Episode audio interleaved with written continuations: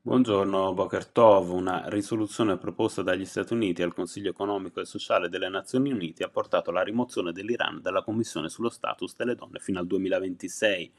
Un pesante schiaffo a Teheran perché una cosa del genere non era mai accaduta prima nella storia del Palazzo di Vetro, spiega Repubblica, ma anche una significativa sconfitta per Cina e Russia che avevano difeso il regime degli Ayatollah, sempre nell'ottica di creare un fronte anti-occidentale per fomentare la sfida lanciata dalle loro autocrazie contro le democrazie.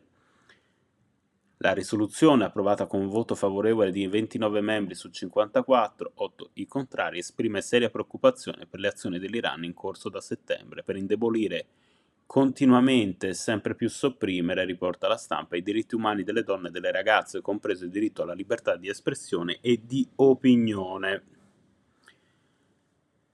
La cooperazione militare tra Mosca e Teheran non si sta mostrando molto efficace, almeno nel breve periodo, cioè nel momento del bisogno per la guerra di Vladimir Putin, scrive il foglio, spiegando che la Russia sta sì adoperando i droni suicidi iraniani, ma questi non sarebbero sufficienti come numero né abbastanza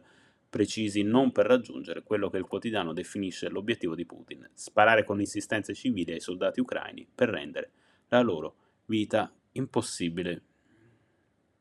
Molte voci chiedono che l'avvocato italiano Francesca Albanese venga rimossa dal suo ruolo di relatrice speciale dell'ONU sulla situazione dei diritti umani nei territori palestinesi, motivo della richiesta, diverse sue uscite, tra cui una lettera inviata in passato in cui accusava gli Stati Uniti di essere soggiogati dalla lobby ebraica e l'Europa dal senso di colpa